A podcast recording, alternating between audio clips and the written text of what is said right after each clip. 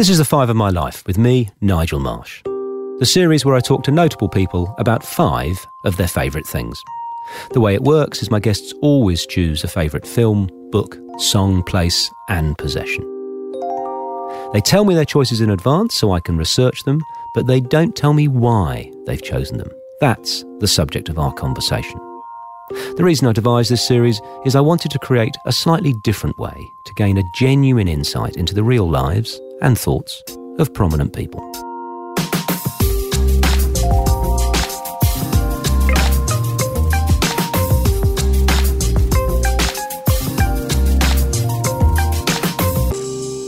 Charles Firth, amongst other things, is a father, husband, and comedian. I first came across Charles when, along with millions of other Australians, I fell in love with The Chaser, the comedy team Charles created in 1998 with his university mates. Charles is impressively prolific. His many roles include that of author, director, producer, radio host, and TV presenter. Charles, how do you fit it all in? Um, sequentially. Yeah.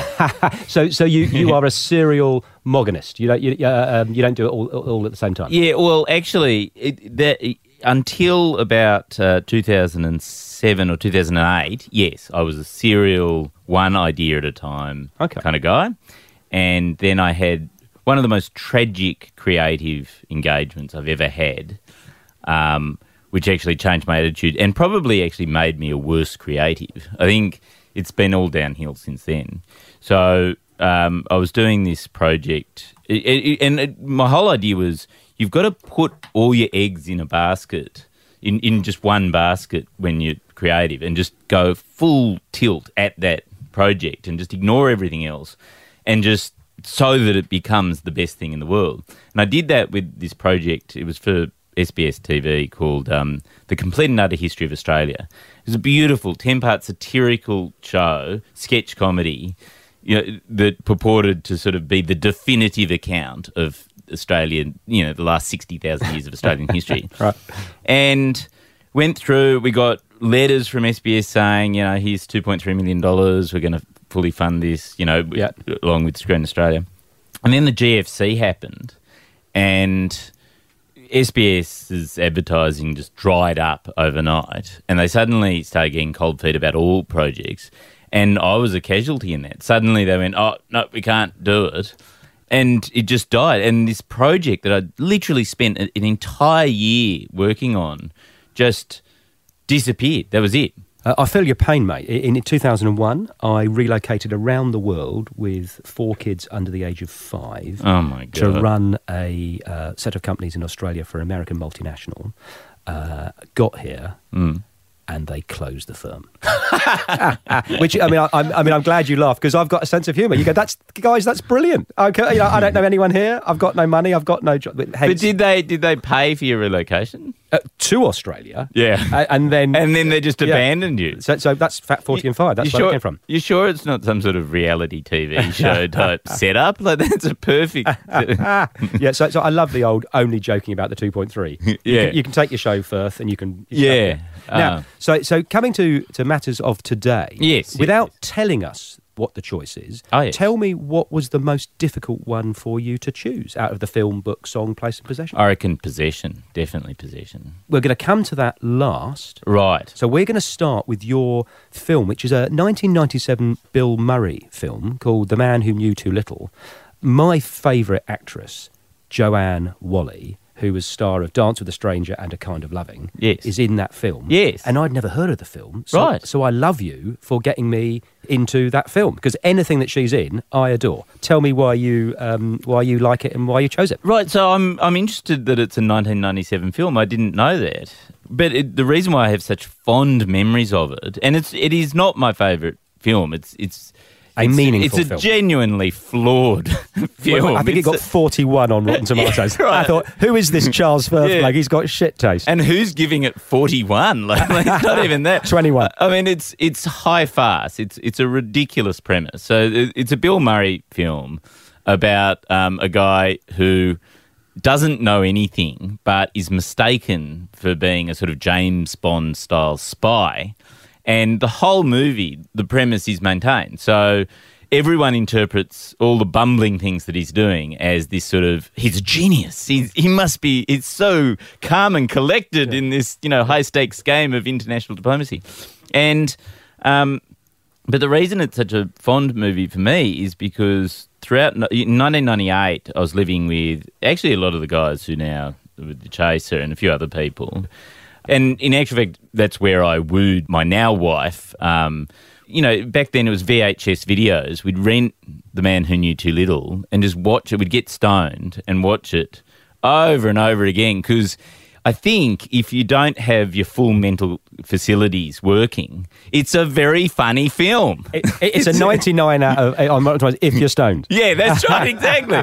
it's just, it's so absurd. And I, I, fell in love with the film and I used it as a tool, I think, to just make friends. Like I'd just invite them back to our house and yeah. we'd watch it and everyone would laugh. And I remember, like, that's the house, that room is the place where we used to have meetings. For about six months before we set up the Chaser, we'd sit in that living room where the TV was and have these meetings that went on for hours, brainstorming all the things that the Chaser could be. It was going to be a newspaper, but all these different things. And lots and lots of people, like all our university friends, um, like 30, 40 friends would turn up to these meetings and and it was such a joyous it was such a beautifully and and it was I knew that it was my last year at university.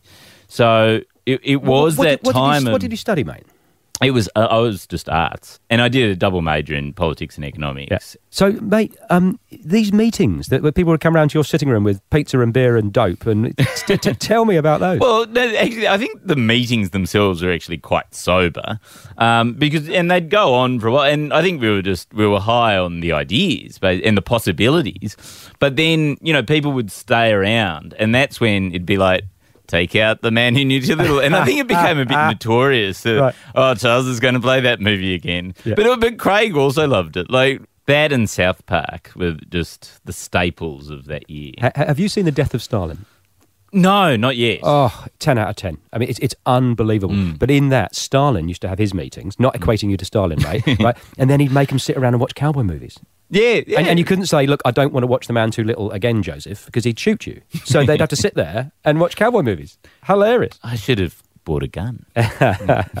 so that film, the premise is taking something two ways. So Bill Murray thinks he's in a play and it's real world. Yes. Yeah, so, so it's, it's looking at life and you taking it in two different ways.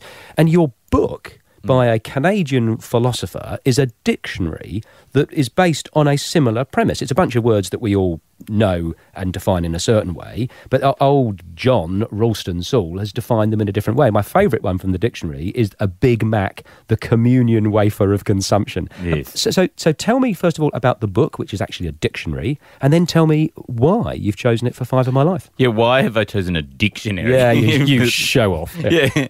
But well, it's actually not a dissimilar story to you, Nigel, which is John Ralston Saul was a corporate executive. He was ah, okay. in, in big oil for years. Right. I think he actually ended up becoming the Governor General of Canada or something. Wow. Okay. Or maybe his wife became the Governor right. General. But uh, but he had a sort of sea change where he went, wait a minute, I'm going to become a philosopher. And he did. He, he during the 1990s, he had a series of really great books, sort of Weberian take on capitalism. So it was it was a sort of rationalist approach to sort of philosophizing um, capital, including the unconscious civilization, which was his sort of breakout hit. I think the reason why I became a writer was because what I love is when you can actually create more than one meaning yep. out of a, a, single set of words. That when two things are happening and two interpretations are possible from the same text, then that's that's the delight that excites people's brains, an audience's brain. Like you can be clear, but but things are left unsaid, and the reader has to connect the dots. So, so it's like at breakfast when you say, "Could you pass the butter?" And what you actually mean is, you ruined my life. You're a millstone that's destroying all my dreams. Yes, that yes. thing. Yeah, okay. Just like I was saying to my wife this morning. Yeah.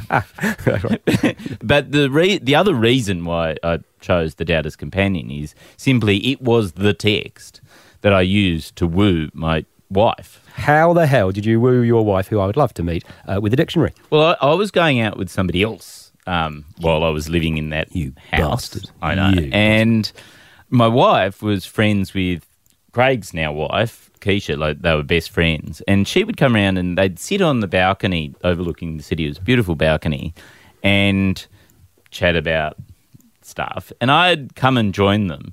And Amanda, uh, she was at another university, but she was studying sort of political philosophy, and she has the most extraordinary um, theoretical. Like she just understands political th- theory better than anyone else I know.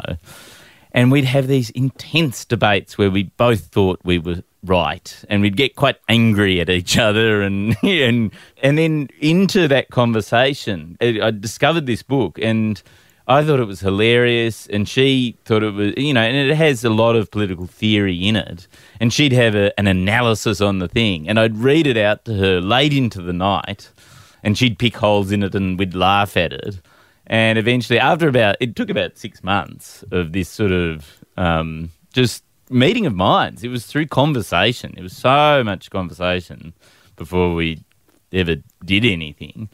Um, that book was just so central to, to that What, seduction. what, what, a lovely story. And, and on, on the subject of uh, romance and, and women, I loved researching your choices because I have been chanting in the car for we are women, the yes. equal of men. And I, I mean, the ACTU and all that stuff, absolutely sensational. Right. So tell me about uh, the song. Which is for We Are Women, the Equal of Men, which is the unions, uh, the ACTU, the, the, Australian Council of Trade Unions, 50 year anniversary, We've Achieved a Lot uh, sort of album. First of all, the ACTU is probably the daggiest institution in Australia.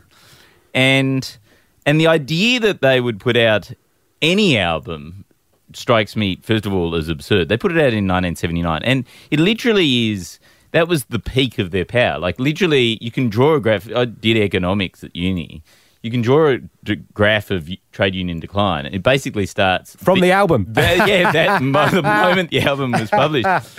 And um, I don't know how I came across the album. It was just on the shelf. So it's it's only an LP, you know. Uh, and when I went to university, my parents moved out of home, not me. My mum, Right. she got a job up in Newcastle like a couple of years before um, I started going to university, and so she would she'd commute up there on Mondays, and I would in late high school I would just be on my own with my sister during the week, and then she'd come home uh, on weekends. So she still had the house, but um, it was very part time.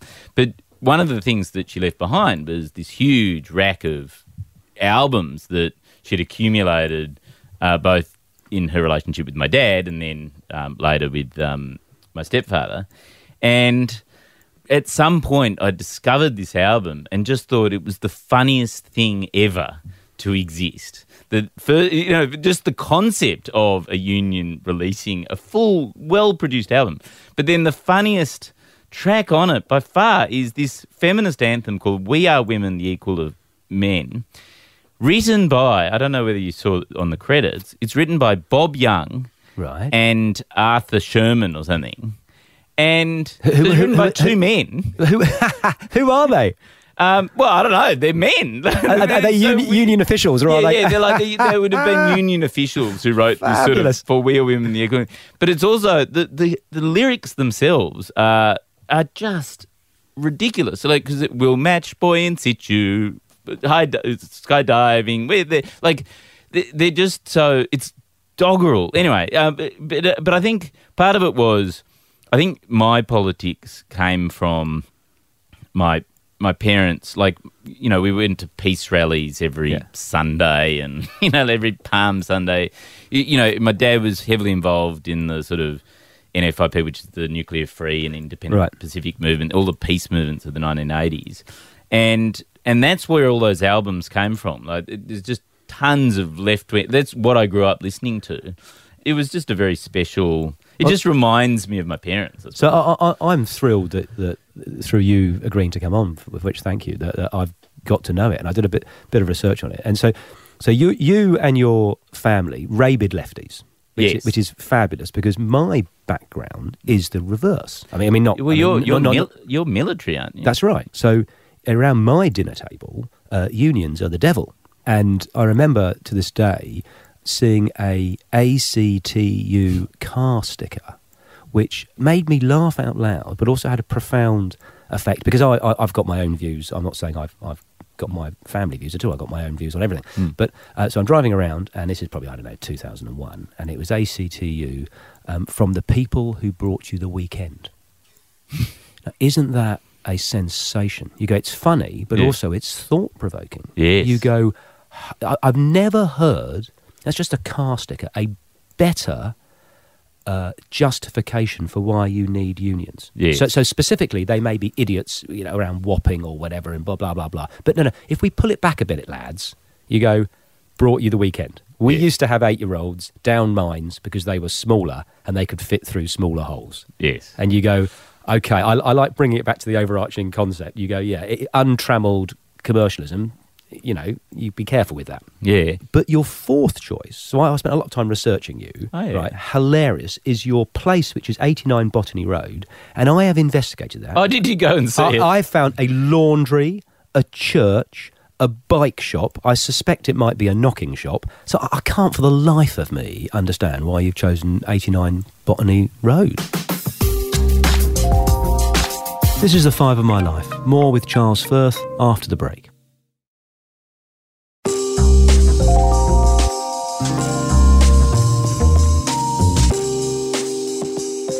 We're talking with Charles Firth, who's about to tell us why he's chosen a, an obscure Redfern address uh, on Five of My Life uh, as his place. Yeah, so but this is a sad story. This is not a nice memory for me in so many ways. Which is um, w- one of those. You're right. There is a church there, and there's a laundromat. It, it's right next to the laundromat. Is uh, this building, which is currently called the Brilliant Building. It's about to be knocked down to make way for the metro. But um, so after I left the Chaser in about 2007 or 2008, I started um, working with a guy called Nick Richardson. We made a few documentaries together, like comedy documentaries, and did a whole lot of advertising stuff and comedy. And but by about 2011, 2012, um, we were getting itchy feet, and and one of the things that I'd always wanted to do was do a daily satirical news Right. show, like do the Daily Show of Australia. So we just started doing it. We just decided Fr- actually from 89 Botany Road? or- no, no, no, no. This was from in the city. We had an office in the city, and um, through a lot of just sort of you know patching things together without any money, we managed to convince like the Sydney Morning Herald and the ABC and the Comedy Channel each to put in a tiny amount of money Right. that allowed us to do. I think we did like I don't know. uh, 200 or 300 episodes that were like I know Wow. it's Okay. that were like 2 minutes long or something like that and so they were they took a year that was 2012 right and so we had this show which was so weird because it was like it didn't really exist but it, during that period we then found a whole lot of writers and performers who went what's this crazy sort Yeah, of YouTube show that's also just on the ABC and you Sure. know comedy channel. And then eventually we managed to convince the ABC, no, no, let's make it, you, you know, properly fund it. We'll do it every day, and it'll be ten minutes a day, um, and and we'll basically be the news channel in the news show for Be careful ABC what you wish for. Right, what happened? Yeah, and then so what we did is we we built a studio we offside at eighty nine Botany Road. We Okay. got all the silencing. It was just amazing. We had, it was the dream come true. Um, and we had an upstairs which also had an advertising agency to sort of pay the bills. Sure. And then downstairs was this crazy broadcast studio where, and, and because the internet is so bad in Australia, part of the thing was that it was close enough to the ABC that we'd put it on a thumbnail. It was due in at the ABC at seven o'clock for a seven thirty broadcast, and we'd turn it around in a day. We'd put it on a thumbnail drive, Yeah. and then somebody would get on a bicycle. And, and it was terrible when it was raining because it was like, well, you still got to go, uh, and and ride the bu- their bike to Sure. to Ultimo. Ultimo, Yeah, where yeah. it would be ingested.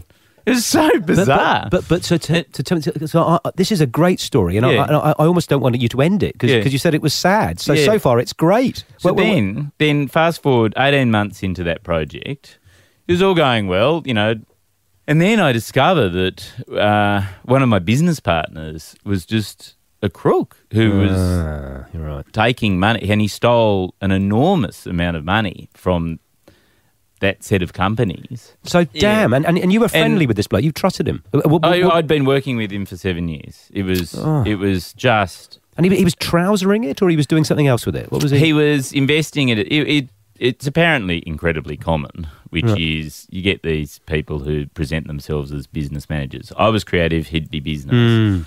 And um, he was just siphoning the money to invest in other crazy schemes Right. that didn't go anywhere, and along the way leaving the high life. Like he was just skimming, skimming, skimming, and it, and it and it actually made it was also a sort of relief in a way because it, it meant that the past seven years of my working life made a whole lot more sense when it was like I've always wondered why I work at 100 miles an hour and I never seem to sort of you know accumulate Yeah. huge clumps of money like like everyone else seems to do that when you know you know when you're running a TV show and have your own studio you, and running an ad agency you'd expect to sort of Mm. How, how did you find out, and what did he say when he said, "Oh, mate, so it was ac- it was actually another business partner of his Hmm. worked it out who had a far better business brain and, and started forensically going through the Hmm. spreadsheets. And he called me the the weekend it went down. He called me on the Friday and went.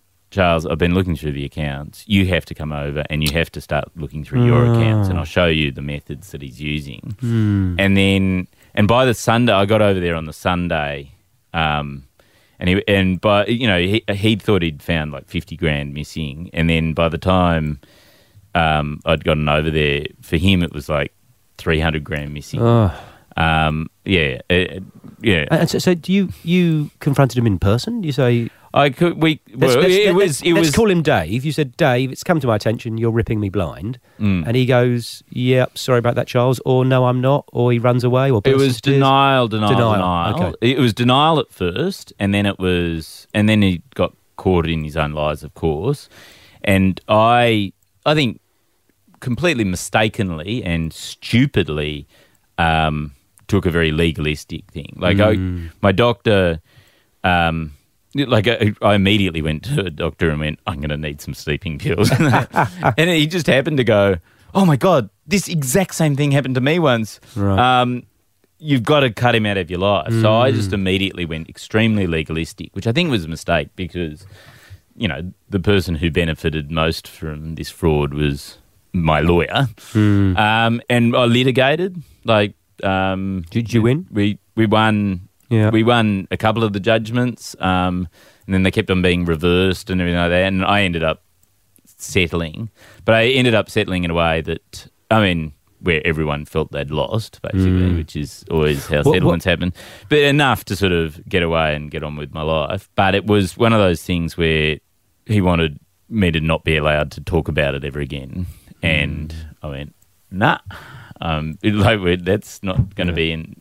what, what, what, what a what a sort of a life lesson and experience to go through. I, I, I hearing you say what your doctor said reminds me of a, a story that, that's uh, different context, but I think relevant. Where uh, Sean Connery, yeah, so James Bond, blah blah blah, you, you know, loaded. He doesn't need any money.